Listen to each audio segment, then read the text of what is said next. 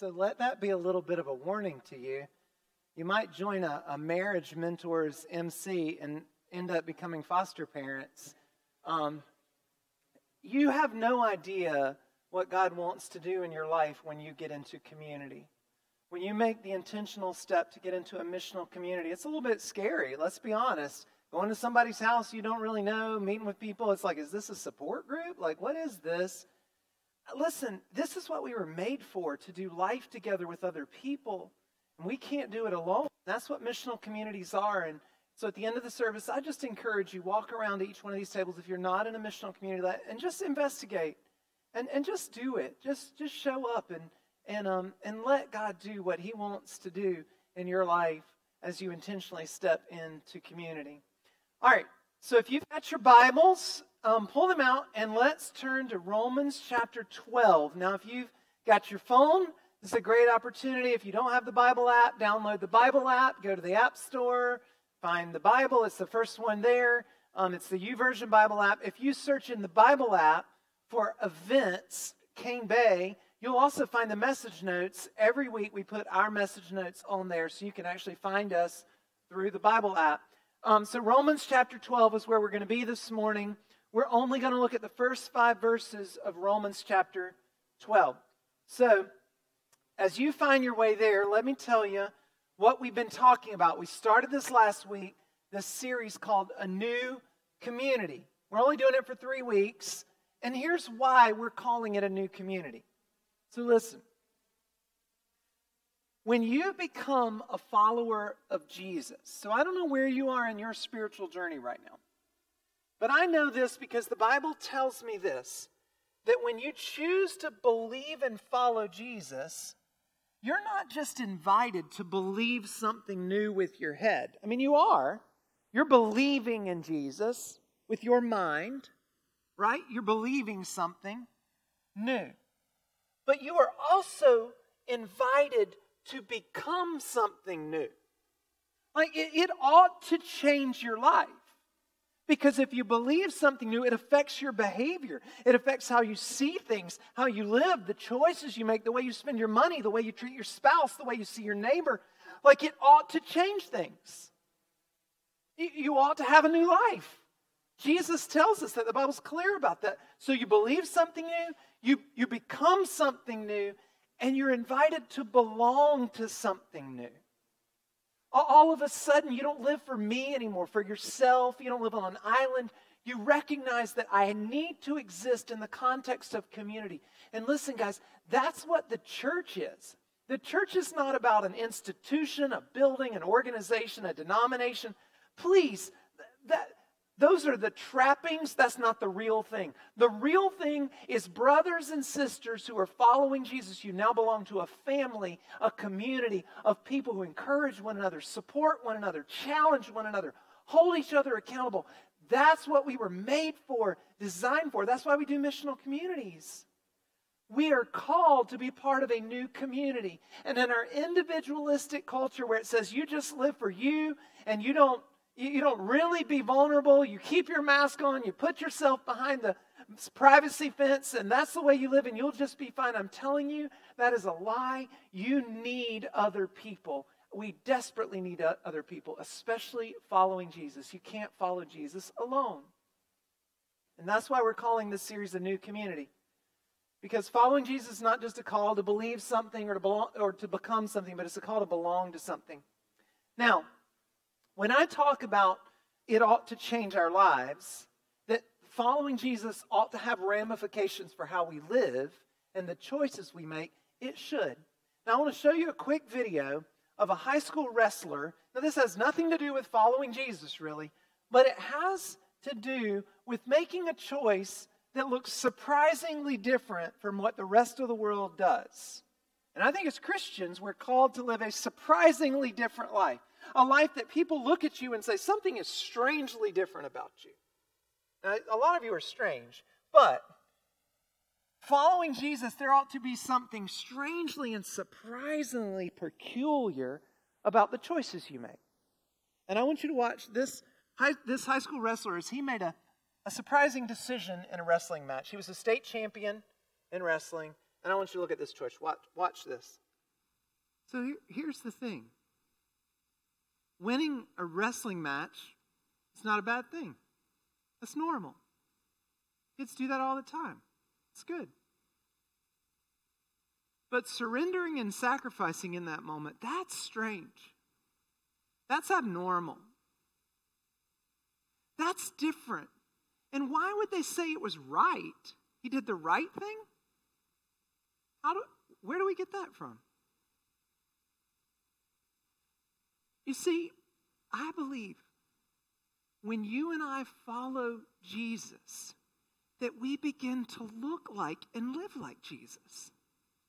And Jesus gives us this picture of surrender and sacrifice. This, this strangely beautiful thing that's in contrast to what the rest of the world says. The rest of the world says, live for you, put yourself first. It's all about what you gain and accomplish in your success. That decision, that's strange. That doesn't make a whole lot of sense. And that's what being a Christ follower ought to look like. Strange. I believe this. What would it, what would it look like if followers of Jesus really looked like Jesus? We really were the most generous, unselfish, loving, sacrificial, serving people on the whole planet. Because Jesus has changed us our minds, our hearts. When you follow Jesus, you're called to look surprisingly different from the rest of the world. But here's the truth the reality is so often we just tend to blend in to the way the rest of the world lives. We just, we just tend to go with the flow, living for ourselves, fighting for ourselves, thinking it's okay and right. And this is why we need each other. This is why we need each other because it's so easy for me to drift back to the old selfish ways of life before I met Jesus. But I'm called to live differently now. And as followers of Jesus, I belong to you and you belong to me. And together, we need each other. Together, we love each other. And our lives together ought to be an open invitation to the world that Jesus loves you too. And He wants to change your heart and life and give you something really truthful and good to live for. Like this community that we're part of ought to be winsome but oftentimes it just looks the same as the rest of the world. You see, Brennan Manning, who died several years back, wrote this book years ago called The Ragamuffin Gospel. And he said this, and this quote has just always stuck with me, and it's this The greatest single cause of atheism in the world today is Christians. Do you hear that? How, how tragic is that? This is the greatest single cause of atheism in the world today is Christians who acknowledge Jesus with their lips, but they walk out the door and they deny him by their lifestyle. This is what an unbelieving world simply finds unbelievable. Listen, we desperately need followers of Jesus who look unselfishly like Jesus. That would be surprising. That's what the church of Jesus ought to look like. It's what God has always desired. So if you're in Romans chapter 12, I'm going to start reading verse 1, and we're going to see what Paul has to say about this, this life that we're called to that looks surprisingly different. So Romans 12, verse 1 says this Paul's writing to Christians, mostly new believers, new Christians in the city of Rome. And he says this He says, I appeal to you, therefore, brothers, by the mercies of God, to present your bodies as a living sacrifice, holy and acceptable to God, which is your spiritual worship. Now just hang out, leave that verse up there, and I want you just to pay attention to this for a second. So, this one verse is loaded with, with stuff. This is an incredible chapter of Scripture. This one verse says this Paul, Paul is saying, Look, I appeal to you.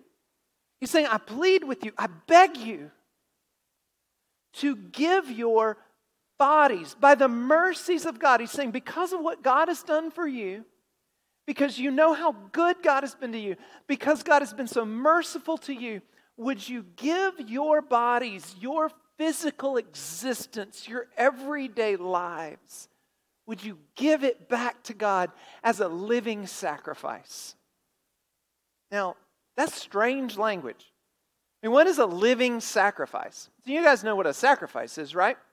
A sacrifice is something you give up when you sacrifice something. I mean, there's all kind of connotations to this word. They can be really strange, bad sacrifices. But sacrifice is something you give up, you let go of, you lay down for the sake of someone or something else to benefit. You no longer benefit from it. Some, somebody else does. It honors somebody else. That's what a sacrifice is. So when Paul says a living sacrifice, that's really strange because you're still breathing right now. So you're not going to die. You're not going to sacrifice yourself in a physical sense. But this is what's beautifully strange about this. Is Paul says what you ought to do now because of how merciful God has been to you through Jesus Christ. Now you ought to lay your life down. You ought to die to yourself so you can live for Him, live for Jesus. That's what a living sacrifice is. It's so that what happens is you give up your physical bodies, your words, your behaviors, your desires, your, your everything about your physical existence. You say, I'm no longer going to use it for my own benefit and gain, but I'm going to, not as self promotion for me, but I'm going to use it as a vivid display of God's presence and power and provision in my life. I'm going to be a living sacrifice. Isn't this interesting language? See, here's, here's why I think it's such beautiful language. Because I need you to know this about the gospel, about the good news of Jesus. That believing and following Jesus is not about you trying harder to be good. Listen, you will convince yourself that you are, and you'll believe a lie, and you're not really all that good, but that only leads to conceit and arrogance and futility that following Jesus is not about trying to be good or trying harder. It is an act of surrender. It is an act of submission. Notice that Paul says this is your spiritual act of worship. This is the way you worship God by becoming a living sacrifice, by dying to yourself. Uh, so, just a few minutes ago, we sang some worship songs Christ be magnified. And we call that worship music, you know, and it is. And that is worship. But but did you notice here, here's the interesting thing. Worship is so much bigger than just singing a song with our lips. Like what Paul says here is worship is actually what you do with your life. It's what you do with your physical bodies, with your money, with your time, with your words, with your choices. Like worship is bigger than just singing a song. Like what you say with the song ought to be reflected with what you do with your life. Like he said, this is why it's interesting, isn't it? Worship is an act of surrender. Why, do you think people like raise their hands? Chris even said at some point up here, like, you lift your hands up. Why, why would that even be a thing in worship? Why would people raise their hands? I mean, here's the interesting thing. Isn't this, me raising my hand, like the universal sign of surrender? Like I, I, I give up. Like there is a point at which we're giving God like honor, but really more more than that, we're lifting our hands saying, I give up, God. I need you. I'm desperate for you. You are greater than me. And I'm giving up myself. I'm surrendering to you so that you can live in and through me. Je- Jesus said it like this. So I'll let Jesus' words be better than mine here. Jesus was trying to explain this and he said in Luke 9 23, you can just follow along on the screen. He said, Then he said to all, to them all, if anyone wants to follow after me, let him deny himself, take up his cross daily, and follow me. You see that? Jesus says, if you want to follow me, if, you want to believe in me, if you want to be my followers, if you want to look like me, then, then you deny yourself, you die to you, that's, look at the language he says take up your cross daily. This isn't a one time thing. Following Jesus is something we continue to do. Like we take up our cross daily. Well, what's the cross? It's where Jesus gave up his life for us. And then he looks at us and says, Now I want you to do that for me. I want you to take up your cross daily and follow me. You die to you, your desires, your wants, and live for me and follow me. And look at the second part of the verse, verse, verse 24. He says, For whoever wants to save his life will lose it. But whoever loses his life because of me will save it. Isn't that interesting what Jesus says? If you try to live for you, if you try to elevate your name, if you live for your own self promotion, it will slip through your fingers and you'll wonder why it doesn't work. But when you give up your life, when you surrender your life to Jesus, all of a sudden you discover what real life was always meant to be.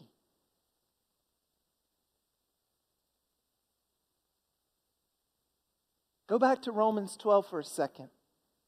Paul goes on to say, not only are you to be living sacrifices, but look, verse 2 says this in Romans chapter 12 do not be conformed to this world, but be transformed by the renewal of your mind, that by testing you may discern what is the will of God, what is good and acceptable and perfect. Man, this verse is just as loaded as the first verse, maybe even more. Look, look at what he says here.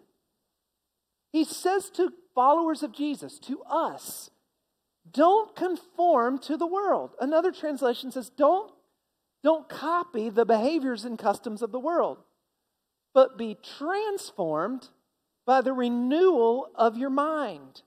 Let God change the way you think, another translation says. The, the first thing I want to point out there is this whole idea of not conforming. Don't conform or copy the world. As followers of Jesus, you ought not to be copying the world. There's nothing about your life that should look worldly in a sense. Don't copy or conform to the world. The, the question I want to ask you, and I've been asking myself this question all week, is what is forming me? I, I just want you to ask that question to yourself just a second. What is forming my thoughts, my beliefs, my opinions, my desires, my, my behaviors? Like something is forming you. Is it formed by someone or something? Of course it is. It's, is it formed by your peers? Is it formed by your news feed, your politics, your social media, your, your family? Like there are all kinds of things that form you. Even, listen, even when you think you're being a nonconformist, you're copying somebody. Are you with me? You're not with me. You with me? Even when you think, I'm a nonconformist, you're just copying somebody else that's in the minority. Do you get it? We're all being formed by something. Now, have you ever seen the movie um, the it came out. It was a documentary called The Social Dilemma. Anybody ever anybody saw that? Only a few. Oh my gosh, you guys should watch it. It'll mess with your mind a little bit. All right. So here's the thing. I'm going to tell you something. You probably already know this, but in that documentary, it's really interesting. It was people used to work for all the social media giants, Facebook and Instagram, and all all the social media stuff.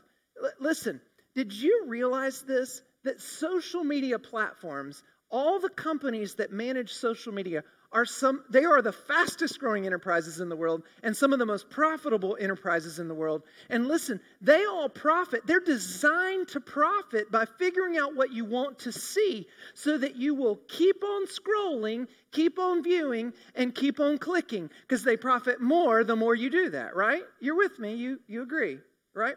So they create what researchers call an echo chamber with every view and with every click or every like, they feed you more and more of that. So you will walk down this path where all of a sudden all your biases are confirmed and you become, in a sense, brainwashed. Are you with me? Do you believe that? You're a bunch of brainwashed people. I mean, in fact, researchers today say, even people who used to work for a lot of these companies say, it might be one of the biggest problems we've ever faced as a society. Is that now we exist in these little groups of confirmation bias where we think we're right and everybody else is wrong because everything in our Facebook feed and our Snapchat, everybody agrees with me, so I must be right. You guys see this problem, don't you? It is massive in our world. And all I'm saying is listen, that's just one small part of this whole idea of conforming to the world. You don't have to take the bait and conform to the world. Listen, I'm just going to tell you if you if you want to be a follower of Jesus, listen, you cannot copy the world and look like Jesus. You cannot pursue the world and pursue Jesus. You won't. You will conform to the world. And too often, I think we just do. Paul says you don't have to conform.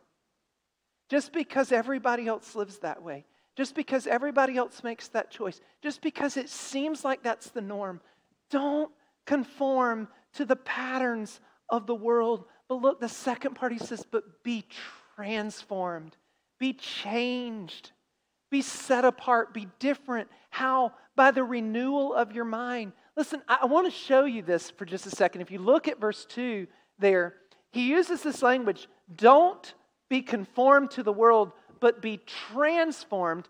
Listen, be transformed is something that you don't do to yourself. I don't know if you know this, but you can't change your own heart and mind. You, you can't change that. You might think you have the power to, but you don't. Paul uses this language very distinctly because you don't have the power to change yourself.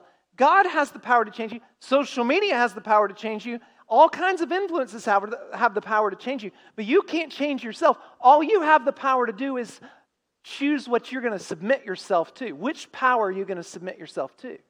Are you with me?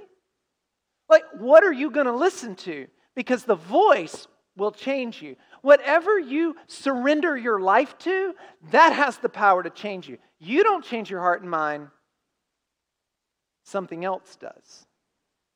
And so Paul says, be transformed by letting God change the way you think.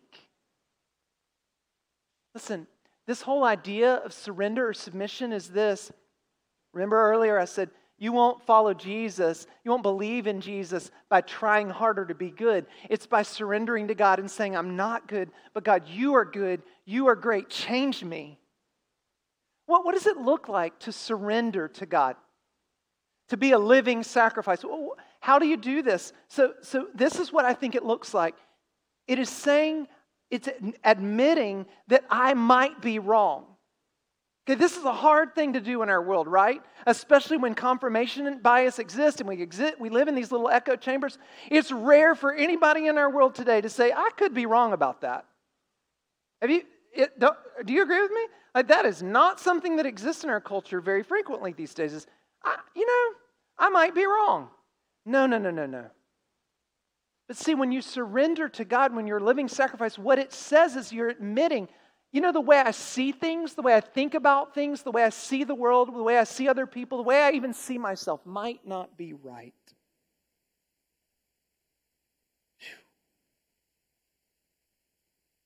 Admitting that I could be wrong is the first step to surrender to God. And the second is seeking to know the truth. Not your own version of the truth, but seeking to know the real truth. Here's the interesting thing in our world I think we're satisfied with our own version of the truth, and we don't really want to know what God says is true. But surrender to God is saying, God, I admit I might be wrong, and I want you to tell me what's right. Listen, you won't really know what's true and you won't really surrender to God until you submit yourself to God daily, taking up your cross daily, looking at God's word, saying, God, I don't want to conform to the world. I want to be changed. I want my mind and my heart to hear what you're saying, God. I want to know what's true because in a world filled with what people say is true, you will end up believing lies if you don't have the anchor of the word of God saying, This is what's true and right and good. And daily, that's what it's like to surrender to God. And then your life will look different. This new mind, this renewal of the mind, this changing the way you think, what does it look like? So I'm going to show you something. And this is the hokiest thing ever. I'm a, I'm a dad, just remember, so I'm filled with dad jokes and hokey ways of th- saying things. But I, I want you to look at this. So when you when God changes your mind and gives you a new way to think, which is what I think happens when you truly follow Jesus and you surrender to Him as a living sacrifice. He changes the way you think. And then you begin to think first of He, less of me, and more of we. Now, that doesn't make any grammatical sense. I know it's hokey. Just, just go with me for the moment, all right? So I want you to say this with me. So you begin to think first of He, less of me, and more of we. All right, let's do it again. That, that was good. Let's do it. So you begin to think first of He, less of me, and more of we. I think this is what a Christ follower who's really following Jesus, this is how they think. When God gives them a new mind, a new way to think. And you say, well, where do you get that from? Just a hokey statement you made up. Yeah, it kind of is. But look at the look back at verse 2. It says, "Don't be conformed to this world, but be transformed by the renewal of your mind." And then look at the second part. That by testing you may discern what is the will of God, what is good and acceptable and perfect. Listen, when God changes your mind, you begin to know what is right. You begin to know the right choice to make because you think first about what God wants, not what you want. When God gives you a new way to think, all of a sudden you think, what would Jesus do in this moment? Not what would Will do, because what would Will do? Will would just win the wrestling match. But in this moment, I have to think to myself, but what would Jesus do right now? Because it might look a whole lot different than the way the rest of the world looks. Because what happens is you begin to think first of He, first of what God wants. You don't copy the world anymore. When you face decisions, you begin to test and discern the right thing. What is God's will? What does God want? Every person in this room at varying levels wants to know what's right. Every person in this room, at some level, you've asked, What does God want me to do? What, is, what job does God want me to take? What decision does God want me to make? What person does God want me to date? What does God want? At varying levels, you've all asked that question. Wouldn't you love to know the answer? The answer is when you surrender daily and you're a living sacrifice, God begins to give you a new mind, a new way to think, and all of a sudden you start thinking about what He would want instead of what you want. It's a supernatural thing, you guys. It's a new mind. And only God can do that. When you allow God to change the way you think and you start putting Him first, you think first of He. Here's the second result. Look at verse 3. Romans 12, 3 says this For by the grace given to me, I say to everyone among you to not think of himself more highly than he ought to think but to think with sober judgment, each according to the measure of faith that God has assigned. You see what that verse says? See, verse 2 says you'll start thinking first about what God's will is. And verse 3 says, and you'll begin to think less about what your will is. You'll begin to think less of me. You'll no longer live for self promotion, self gratification. I matter more than anybody else. That's not what a follower of Jesus does. Now, now listen, this verse doesn't say that you don't matter or you're not valuable. You are incredibly valuable. You just need to know where your value comes from. It comes from who God is and what God says about you. It does not come from what the world says you ought to be or ought to do. It does not come from that. Listen, this, this verse says, all of a sudden your mind begins to think of yourself with sober judgment, not intoxicated with comparison on social media, not obsessed with image or lured by the acceptance or approval of other people. That is no longer the way you identify yourself, but you start seeing yourself the way God sees you. And that's incredibly valuable, but it's not the way the world says you're valuable. When you allow God to change the way you think, you begin to think first of what He wants, less of what you want. And here's the third result. Look at verse 4 and 5. Romans 12, 4 says, For as in one body we have many members, and the members do not have all the same function, so we, you see the we there? So we, the many, are one body in Christ and individually members of one another.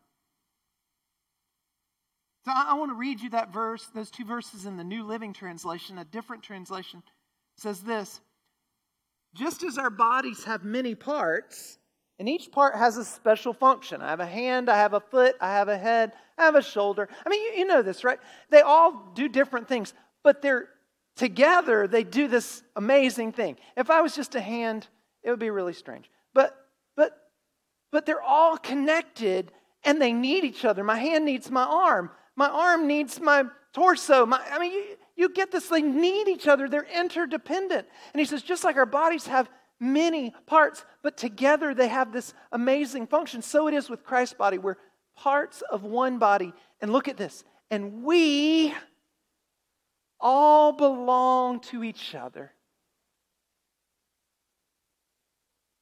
You see, what Paul says is you you begin to think when God gives you a new mind, first of He, less of me, and more of we.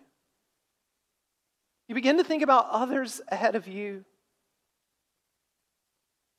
That's why it looks surprisingly different to put somebody else in front of you. That's why Jesus said crazy things like, like love your enemies and pray for them. Like, it's why Jesus said the first should be last. Like, it's just crazy. It's why Jesus called us to lay our lives down, like, for the sake of other people. Because, listen, we need each other. I, I realize that, that I am made for community, I'm made to put others ahead of me. That's why you need the church. Not, not the institution, not the denomination. It's why we need the body of Christ. It's why we need to belong to one another. Listen, I'm going to tell you this. It's why we do missional communities. And listen, community, getting into community, connecting, the commitment that it takes to be in a group of people, it's risky, it's messy, it's costly, but there's something deep down in me that knows that I need it. In spite of all the reasons that keep me to, from committing to, to community, I believe that God designed me for it and that I will not grow in my relationship with God alone, that I need other people, that I'm designed to be a part of the church of Jesus. Following Jesus is not something you can do on your own. Despite what you think, despite the individualism and independence of our culture, we need each other. No man is an island. It is destructive, it's dangerous, and it's lonely. And when you exist as an island by yourself, you'll believe the lies the world is tell you, telling you, and you'll believe they're right. But there's something about the context of community. When we read the Bible in my huddle, when I sit across the table from a guy and I read what the Bible says, and we ask each other questions and we pray for one another, there's something that God does in there that reminds me that I'm not I'm not always right, that I need the voice of other followers of Jesus with me, that I need God's voice, that I need to submit and surrender myself to that. And there's something beautiful about it. But I have to tell you something. I have to admit that I haven't always thought that way. There have been several times in my life that I thought I did not need the church because I thought the church was messed up. I saw the flaws in other Christians. I saw the institution of the church and the organization of it, and I was like, I don't need that. I can follow Jesus by myself. I understand that, but I began to realize something. Yes, every church is messed up because it's made up of sinful people who need Jesus, and I'm one of them. The church is messed up because I'm messed up. You see, in the end, I need the accountability. I need the encouragement. I need the voices of other followers of Jesus because there's so many other voices in the world. And the voices that are following Jesus remind me most that I need God's voice clearly in my life. Listen, I need the conflict that comes with community because I need to figure out how to walk through it the way Jesus would walk through it. I need the care. I need the church. Is it messy? Yes. Does it always work well? No. Will there be conflict? Yes, but in every good family, it's that way. And we don't just leave the family. Listen, you can't do life alone. You especially can't follow Jesus alone. We need each other. That's why we do missional communities and why we beg you to get in one. Every missional community, look, I lead one. They're not all perfect by any stretch of the imagination. They're just an attempt to say you need to be with your brothers and sisters. You need to follow Jesus together. You need to pray together. You need to hang out together. You need to serve together. You need to read the Bible together. Like, you need to do it. There's a documentary that came out some years ago called March of the Penguins. Did anybody see that documentary about penguins? Wow, you guys have got to. Man, COVID gave you an excuse to watch a lot of stuff. You should have. Anyway, so so this is such a great documentary because Morgan Freeman narrates it, and he's like the voice of God. So, just kidding. I didn't really say that. Um. Anyway, so so in this documentary, it's all about penguins, right? It shouldn't be that interesting, but it's fascinating because what you're going to see, what I want to show you, is how desperately penguins need community. What, What it looks like when they're alone, contrasted with what God designed them for. Just, just take a look at this. Watch this. I just find it remarkable in the beginning of that clip that he says, The lone penguin will just fade into the darkness. Same is true for you and me.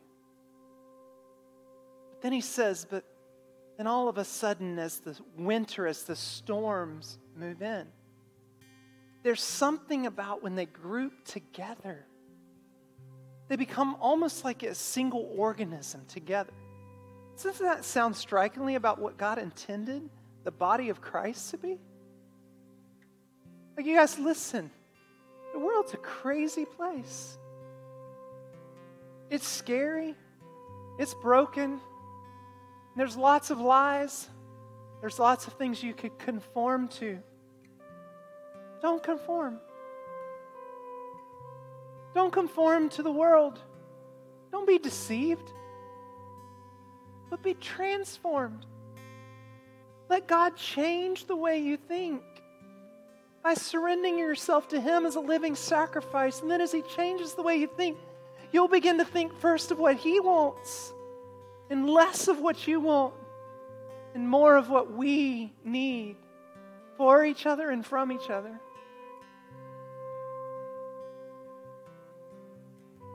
This is why we do this thing called missional communities. And at the end of the service, you're going to get to walk around and visit the tables. And if you haven't committed to one, just figure out where you need to be.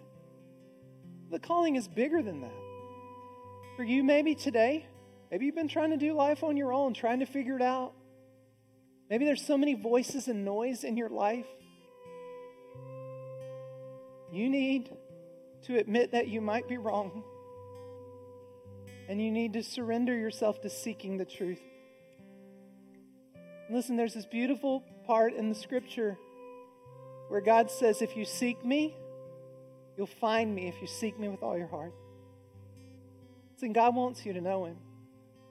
You've never said yes to Jesus. I'm just telling you, you won't find truth, you won't find life, you won't find peace, and you won't find hope without surrendering your life to Jesus. You just won't find it. And some of you have been searching. you will only find freedom and truth and hope when you find Jesus. I promise. Maybe today you need to say yes to Jesus and you need to lay down your life and begin to live for Him. Can I pray for us? God,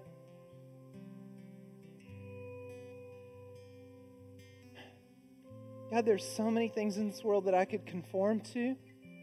So many voices, there's so much noise. God, would you help me to lay my life down so that you can live in and through me. God, thank you that you've told me what's true and right. You've shown me by sending Jesus. I can look at Jesus and I see what's right and good and perfect. God, I pray that I wouldn't look anywhere else but to Jesus. And I would say yes to him. And God, would you make my life, my words, my love, my mind, and my heart look more and more like Jesus as I follow him. In Jesus' name I pray.